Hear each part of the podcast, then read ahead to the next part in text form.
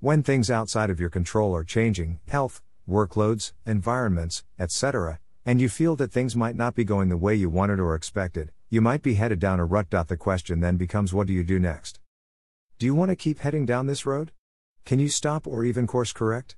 Or do you need to brace for impact before you can even assess where you are and where you want to go from here?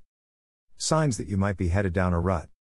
The inability to concentrate then leads to finding mindless ways to procrastinate. The inability to do recreational activities you once enjoyed. Mindless procrastination leads to giving less care, SHTS or FKS, about a given situation of importance. These signs could be impacting both your professional and your personal life. What are your options?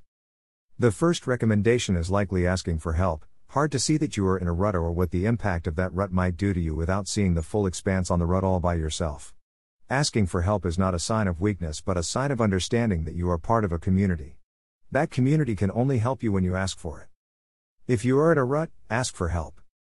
Next, stop, assess where you are and where you want to go. Create a vision of where you want to be. Develop some major and minor milestones that can help guide your path there. Use your community to help you. Need help designing your cybersecurity career? I can help. Dash. Dash. Ready to book a strategy session to learn more? Book your strategy session. Dash.